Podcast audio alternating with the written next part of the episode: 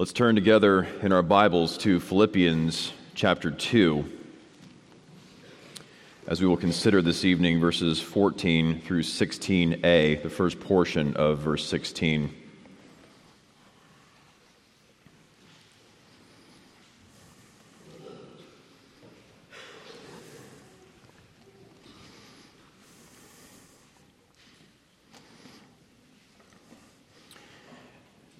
Before we read the Word of God, let us go to the God of the Word in prayer. Oh, great God, as we have just sung, we would see Jesus Christ, the living and life giving Savior, in this, the pages of His God breathed Word, that in seeing Him, we would be made like Him, conformed to His glorious image. Be at work now in the reading and the preaching of your Word for your glory and the growth of your church. We ask in Jesus' name. Amen. Please rise for the reading of God's holy, inspired, and infallible word, Philippians chapter 2, beginning at verse 14. Do all things without grumbling or disputing, that you may be blameless and innocent, children of God without blemish in the midst of a crooked and twisted generation among whom you shine as lights in the world, holding fast to the word of life. The word of the Lord, you may be seated.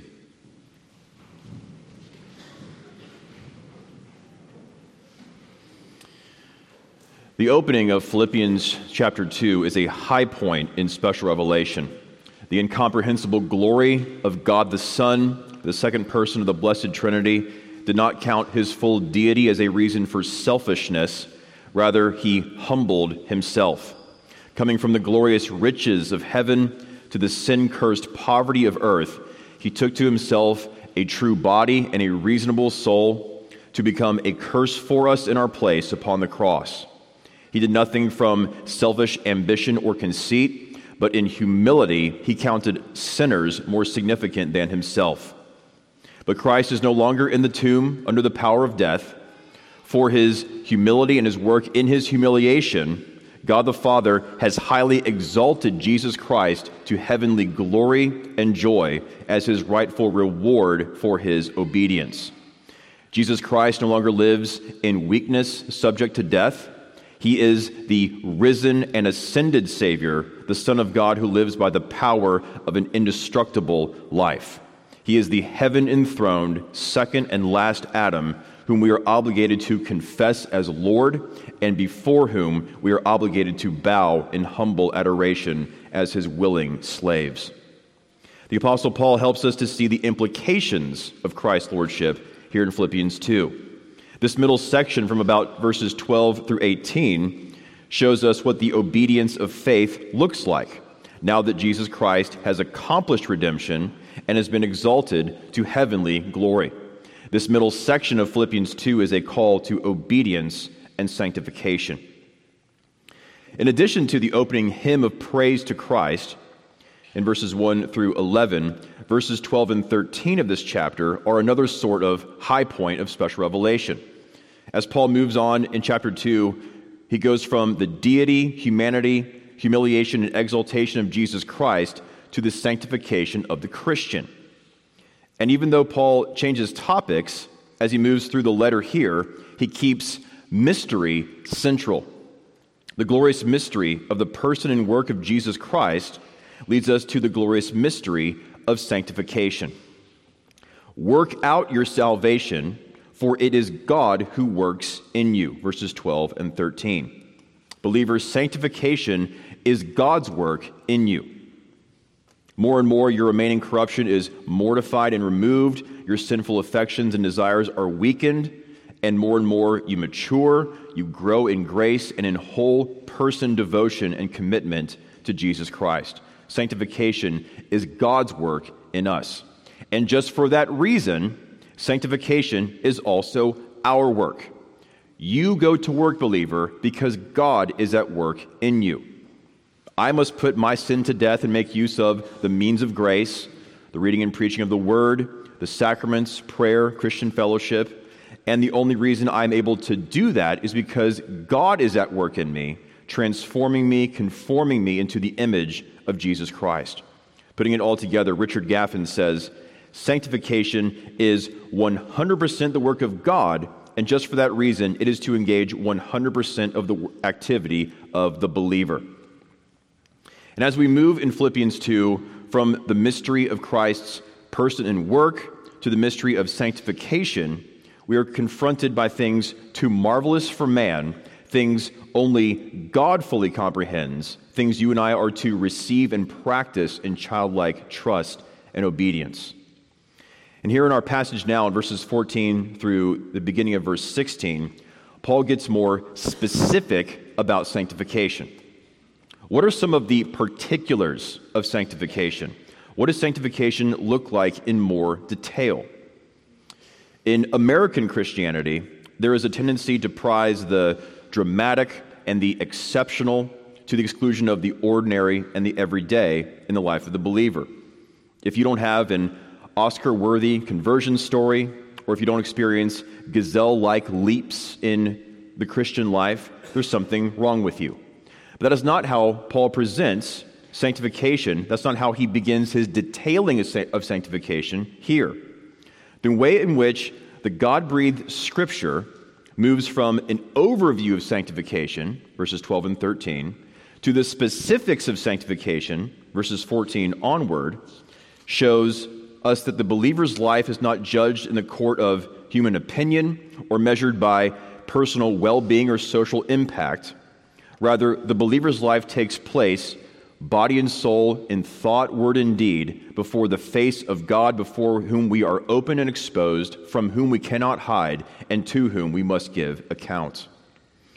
Paul gets into some of the specifics of sanctification right off the bat by dealing with something that may or may not be a high priority for the state, for the culture, for the family, or even for the church.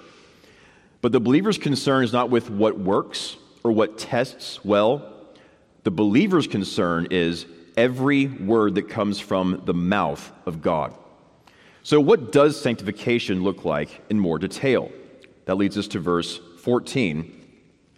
Do all things without grumbling or disputing. The very first thing that Holy Scripture records here for what sanctification should look like in particular is that we must be watchful over our words grumbling, complaining, arguing. Sanctification involves putting these sins of the tongue to death. Again, these are the necessary, God breathed implications that Paul draws for God's people now that Jesus Christ has accomplished redemption in his life, death, resurrection, and ascension. The Christian life is to be marked by confessing Christ's indestructible lordship, verse 11, not by complaining and an opinionated spirit. Verse 14. Here is a universal negative command do all things without grumbling or disputing. The command there in verse 14, do, is in the present tense, meaning that this is to be a continuing, ongoing thing for the believer, an aspect of his new identity in Christ. To paraphrase, Avoid grumbling and disputing again and again, over and over. Grumbling here is complaining, not being satisfied with what God has ordered and provided. It is behind the scenes talk, as one dictionary puts it. But of course, no creature is hidden from the sight of God, but all are naked and exposed to the eyes of him to whom we must give account. Hebrews 4:13. This is not merely an individual issue. As Paul writes to the Philippian church, he is in part addressing the prideful conflict going on in that congregation. And so he goes on to mention disputing there in verse 14. Disputing here is going back and forth on difference of opinion to the point of threatening Christian unity in Christ's body, the church. It is insisting on so called rights to the neglect of humble service. It is asserting yourself as great and insisting that you be recognized as such, rather than counting your fellow believer more significant than yourself. Grumbling and disputing has been a problem long before the advent of the Philippian church. It has been a problem for God's people for centuries, if not millennia. Think back to the people of Israel wandering in the wilderness. As they were traveling through the wilderness on their way to the promised land, they grumbled and complained. Israel was sustained in part by God's provision of manna throughout their pilgrimage. Throughout their earthly pilgrimage, God supernaturally, graciously provided life giving nourishment for his people as they wandered through the desert. He gave them enough manna to live each and every day, enough each day and twice before the Sabbath day. What an amazing display of God's power that he would not be hindered by the lack of resources in the arid desert and could provide for his people all that they would need of himself. What an amazing display of God's provision that he would not leave his people to die in the wilderness, but that he would carry them through that hard journey throughout the wilderness from Egypt to Sinai to Canaan, giving them manna in the meantime before they arrived at the land flowing with milk and honey. What an amazing display of God's glory in this supernatural, gracious provision. The only response to that amazing, gracious, supernatural provision is nothing less than gratitude. But instead, God's people did the opposite. They grumbled and complained. Think about how some of God's people complained about the manna in Numbers chapter 11. Oh, that we had meat to eat. We remember the fish we ate in Egypt that cost nothing the cucumbers, the melons, the leeks, the onions, and the garlic. But now our strength is dried up, and there is nothing at all but this manna to look at. Think about what is going on there to look back upon the demonic, enslaving power of Egypt through rose colored glasses merely because the menu was better is ridiculous. But more than that, Israel's complaint in the wilderness is a profound blasphemy against God's gracious provision and an insistence that they deserve more. Many of the grumbling Israelites failed to appreciate the glory of the Exodus they experienced. They failed to see what Moses saw. Hebrews 11, 24 and following. By faith, Moses chose to be mistreated with the people of God rather than enjoy the fleeting pleasures of sin. He considered the reproach of Christ greater wealth than the treasures of Egypt, for he was looking to the reward. Because the manna in the wilderness came from the generous hand of Israel's covenant Lord, it was a far more lavish feast than anything Egypt had to offer. It was far better to be in the arid wilderness with God than to be in the luxury of Egypt far from Him. It was far better to have witnessed the mighty hand and outstretched arm of Yahweh as He redeemed His people from slavery and destroyed their enemies. It was far better to taste and see God's husbandly love as he made Israel his special possession out of all the nations of the earth. Israel seems to have forgotten that it is better to be in the wilderness with God, eating just manna, than to be in Egypt in slavery with a full menu. Being in the wilderness with only manna to eat is far better because that is where God communes with his people in the fellowship of the covenant, free from enemy threat.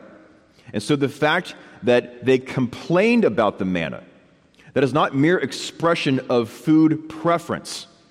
Complaining about the manna means that they despised the grace of God in redeeming them from Egypt and providing for them on the way to the promised land, the type and shadow and copy of heaven on earth. And so Israel's grumbling led to their judgment. It's as if God says to Israel later on in Numbers chapter 11, You want to eat meat instead of manna? Well, I will give you so much meat, it will come out your nostrils, so much that you will be sick of it. And the sinfulness of sin is on display when God gives us over to what our corrupt hearts desire.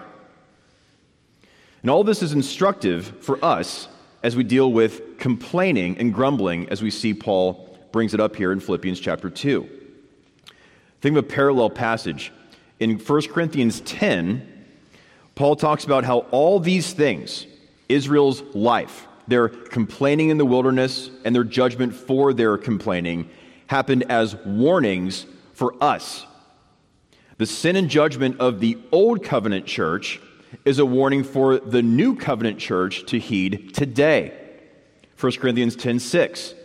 These things, all that Israel experienced in grumbling and, and judgment for their grumbling, these things took place as examples for us that we might not desire evil as they did.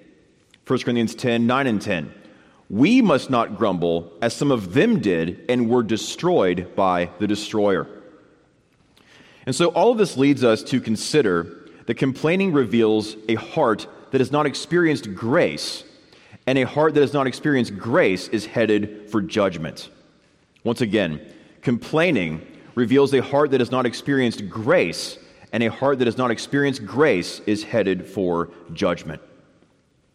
And not only are we in the new covenant today to avoid the grumbling and judgment of Israel, seeing their negative example and living otherwise, more so, we are to take advantage of the greater grace that is ours now that the Lord Jesus Christ has accomplished redemption in his life, death, resurrection, and ascension. Whereas Moses led the one nation of God out of the enslaving power of Egypt under Pharaoh into God's presence on earthly Mount Sinai, how much greater is it that Jesus Christ has led his people from all nations out of the enslaving power of sin under Satan into God's presence on heavenly Mount Zion? Believer, you and I have witnessed and have experienced far more of God's grace than Israel did. In terms of John's prologue, Israel experienced grace but we have experienced grace upon grace. The end of the ages has come upon us. Christ has accomplished redemption. He has established his kingdom of grace. Satan has received a mortal wound from which he cannot recover. Because of all this, then, we have far greater reason to do all things without grumbling or disputing. Israel complained and rejected God's grace, and so they received God's wrath. And the same is true today. If we complain and reject God's grace, we will receive God's righteous wrath. But it's more than this. You and I have witnessed more of God's grace than Israel did, and that means that we must take with utmost gravity this biblical principle there is greater wrath for rejecting greater grace. But that awesome biblical principle has a flip side there is greater blessing for receiving greater grace. Since you and I have witnessed more of God's grace than Israel did, that means that we have all the more reason to live in gratitude to God for his amazing grace. It's been suggested that complaining has three elements, and these are not original with me. First, complaining reveals that we want life to be free of obstacles. We want life to be free of obstacles. I exist to be served, not to serve. Other people exist to give me what I want. Secondly, complaining reveals a desire for a life without any need to trust in the Lord, independence of the Lord. We want to have everything figured out and have it all together. We want to be self sufficient and independent of the Creator. Thirdly, a lifestyle of complaining seeks life in creation rather than in the Creator. We think that something outside of Christ can provide happiness and satisfaction and pleasure. And then, of course, it doesn't provide these things, and so we grumble and complain.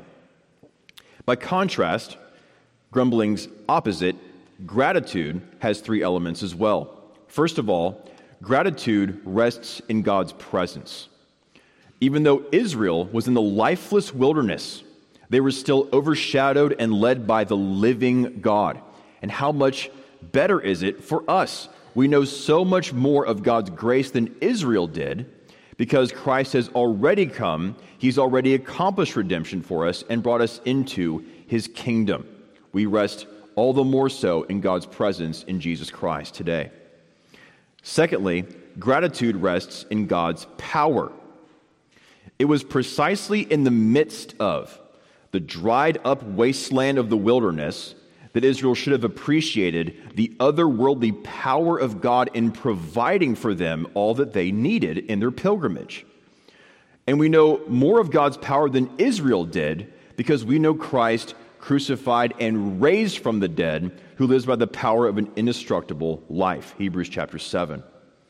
And thirdly, gratitude is aware of God's grace. A heart of complaining insists on its own way, but a heart of gratitude realizes I shouldn't have my own way because I do not know what is best. And even if I did know what is best, I don't deserve to have my own way because I'm a hell deserving sinner. A heart of gratitude knows that it is a good thing that I am not in charge and that God is, because God is God, and I am a claimless creature of the dust.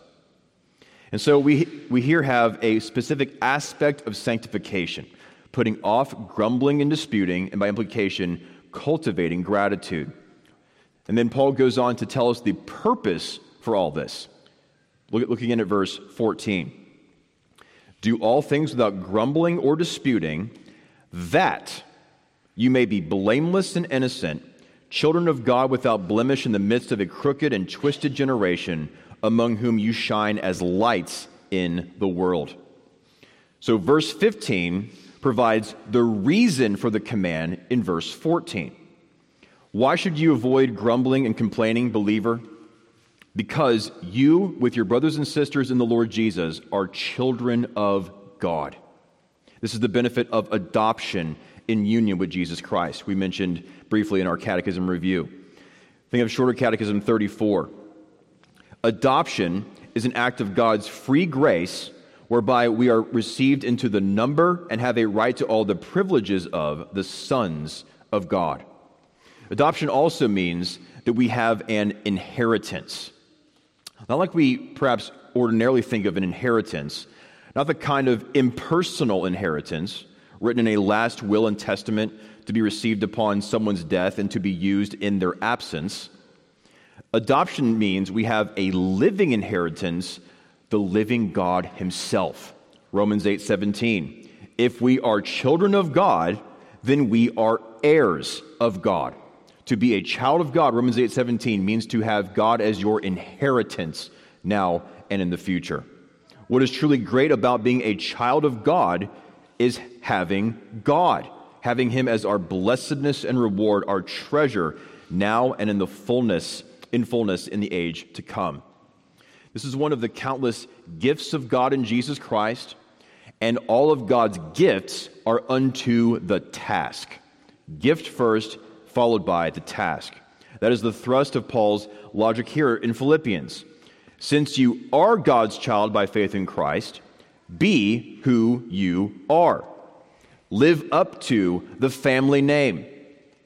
When you can make Psalm 73, 25, and 26 your own, whom have I in heaven but you? And there is nothing on earth that I desire besides you. My flesh and my heart may fail, but God is the strength of my heart and my portion forever. When this is your prayer, then more and more grumbling goes away. Paul packs in more Old Testament imagery here in verse 15. Listen to how similar verse 15 is to how Moses speaks to the people of Israel in Deuteronomy 32, verse 5. This is Moses in Deuteronomy 32. They have dealt corruptly with him, with God. They are no longer his children because they are blemished they are a crooked and twisted generation. Do you hear that same kind of language of being children, blemished, crooked and twisted generation there, similar to, to Deuteronomy 32? There in the, in the Song of Moses, there is a contrast between God's faithfulness and Israel's wickedness. In response to the mighty, fatherly, faithful, and righteous works of God, Israel was a corrupt and ungrateful child and people. As Paul here in verse 15 alludes to the Song of Moses, commanding us to be blameless and unlike the crooked generation we find ourselves in, the point I think is simply this learn from the deadly ways of Israel.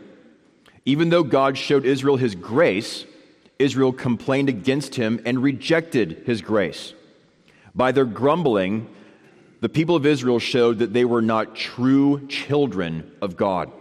Instead, they were a blemished, crooked, and twisted generation. Rather than being heavenly minded, they had their hearts set on what is earthly. But you, on the other hand, you who have known the grace of God in Jesus Christ, be true children of God. If you know God as your heavenly Father, then live as his children. Be holy in the midst of a crooked and twisted generation.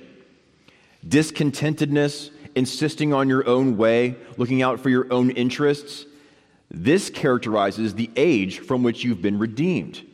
But humility, selflessness, unity, this characterizes God's kingdom, and it characterizes the king of that kingdom, Jesus Christ, who obeyed unto death on a cross that he may be the firstborn among his brothers and sisters. After the Exodus, after that great display of God's grace and power for Israel, Israel showed that they did not experience God's grace in their hearts. They grumbled and complained in the wilderness, and as we saw, complaining reveals a heart that has not experienced grace, and a heart that has not experienced grace is headed for judgment. Even though they were part of the people of God, even though they were in the church, Israel's complaining revealed that they were actually worldly. They may have been members of the church, but their hearts had not been changed. How much more so should that be a warning to us? You may attend worship, you may have received baptism, live in a Christian home, but has your heart been changed? Have you received a living heart, having replaced your heart of stone? Have you tasted and seen that the Lord is good? Psalm 34 8. Are you in the church, but actually of the world? It is possible to have an external association with Christ without actually knowing Christ. By contrast, Paul is telling us here, believer, it is possible to be in the world, but not of it in the midst of a crooked and twisted generation, show that you are different. Show why you are different. You are a child of the living God. Show this sin cursed world you live, that you live in, this is not your home. You belong to another world. You belong to your Father in heaven. Show them that grace is so powerful that it transforms grumblers into the grateful. Paul adds another Old Testament image to all this. What else do the children of God do in this sin cursed world? The end of verse 15. They shine as lights in the world. As opposed to the darkness of this crooked and twisted generation, the children of God, by faith in Christ, shine as lights. This reference to shining as lights is a reference to Daniel chapter 12. Daniel 12 is a revelation of the future, the very end of history. At that point, at the end of history, the resurrection from the dead will take place. God's true people will be raised from the dead and enter into everlasting life.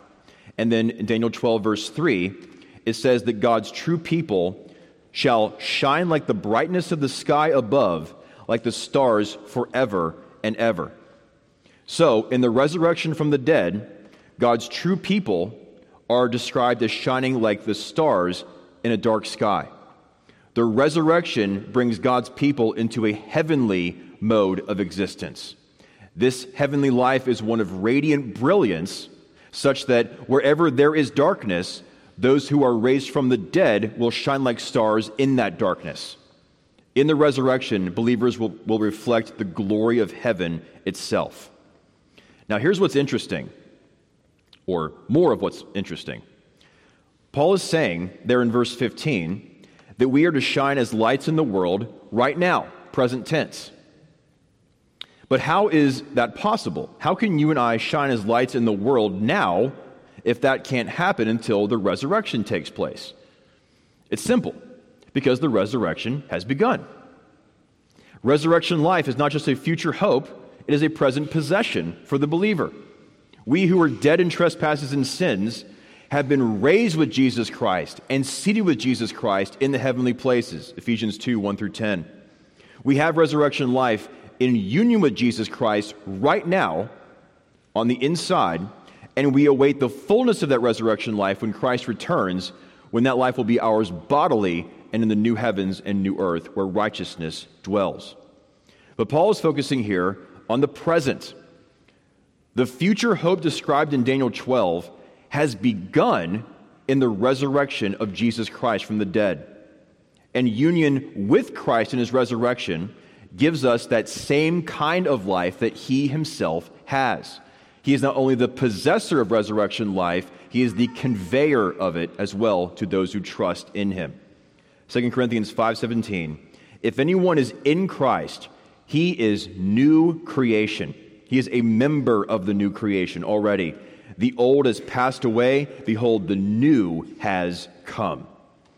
Life is now manifest in a world of death, light is manifest in a world of darkness, and just as life will stand out in the midst of death, and just as light will shine in the darkness, so also will those who belong to the heavenly man Jesus Christ display resurrection light in a darkened and sin cursed world.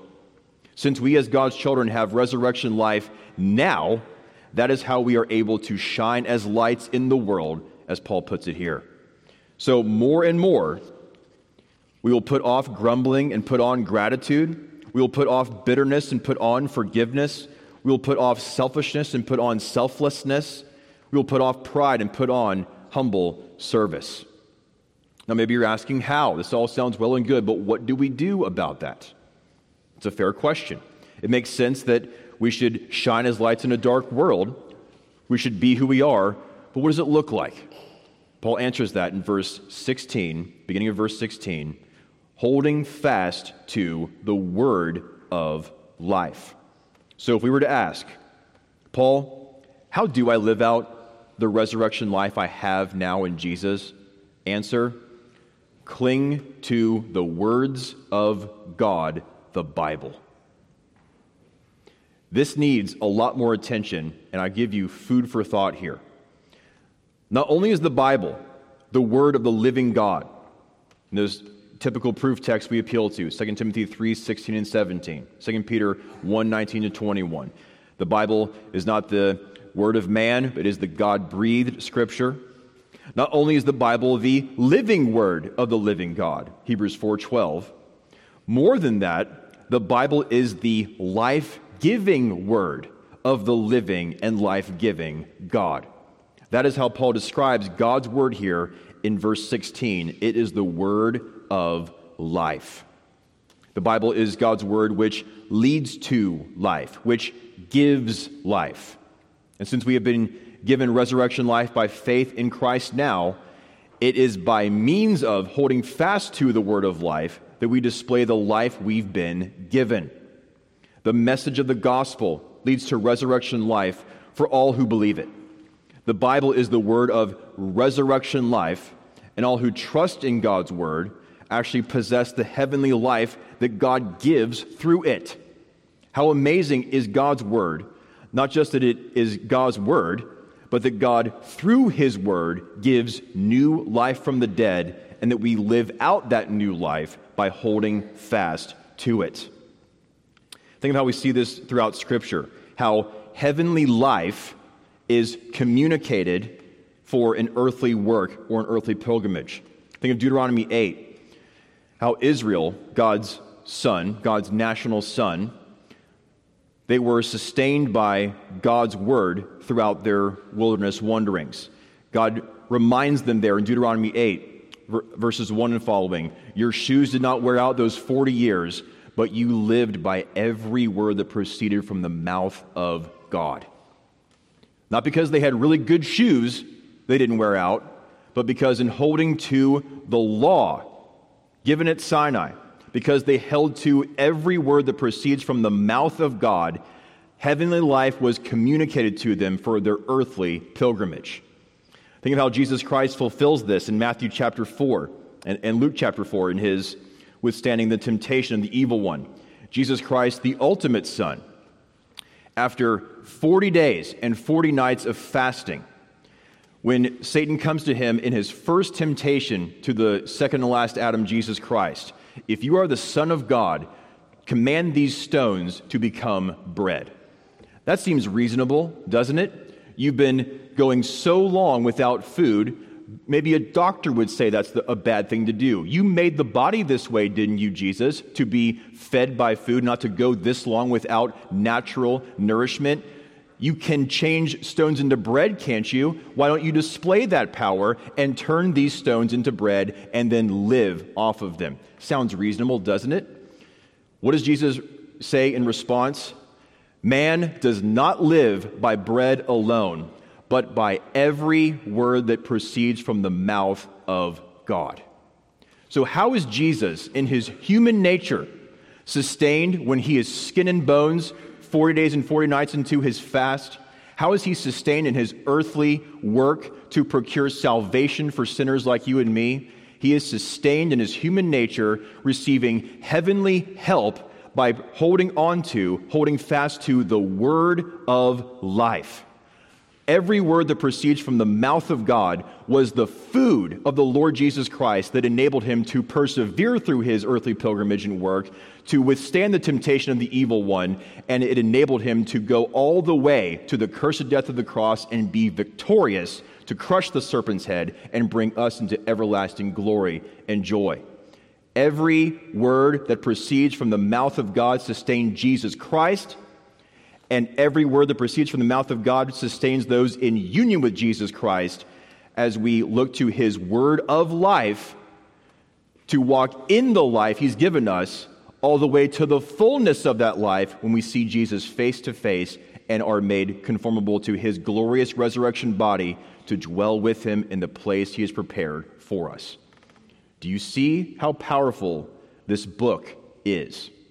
We do not stand for the truth of God's word for social impact alone, to say that we are conservative Presbyterians alone. We stand for the truth of this word because it gives life and it sustains life all the way to the fullness of that heavenly life when we see Jesus face to face.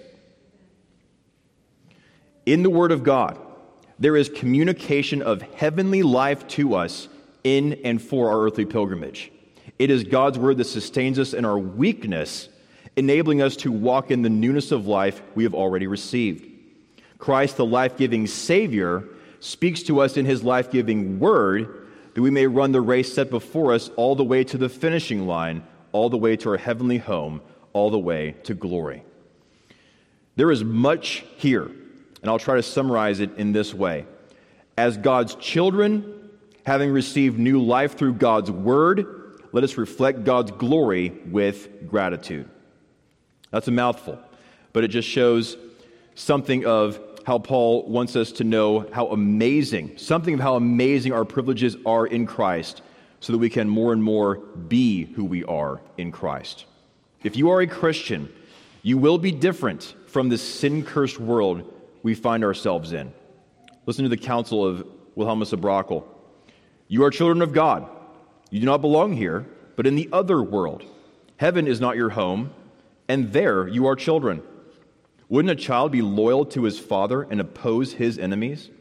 Wouldn't a child honor, fear, love, and serve his father and be fully in harmony with his father's will and his manners and the company he keeps? Therefore, since you are children of God, conduct yourselves as children.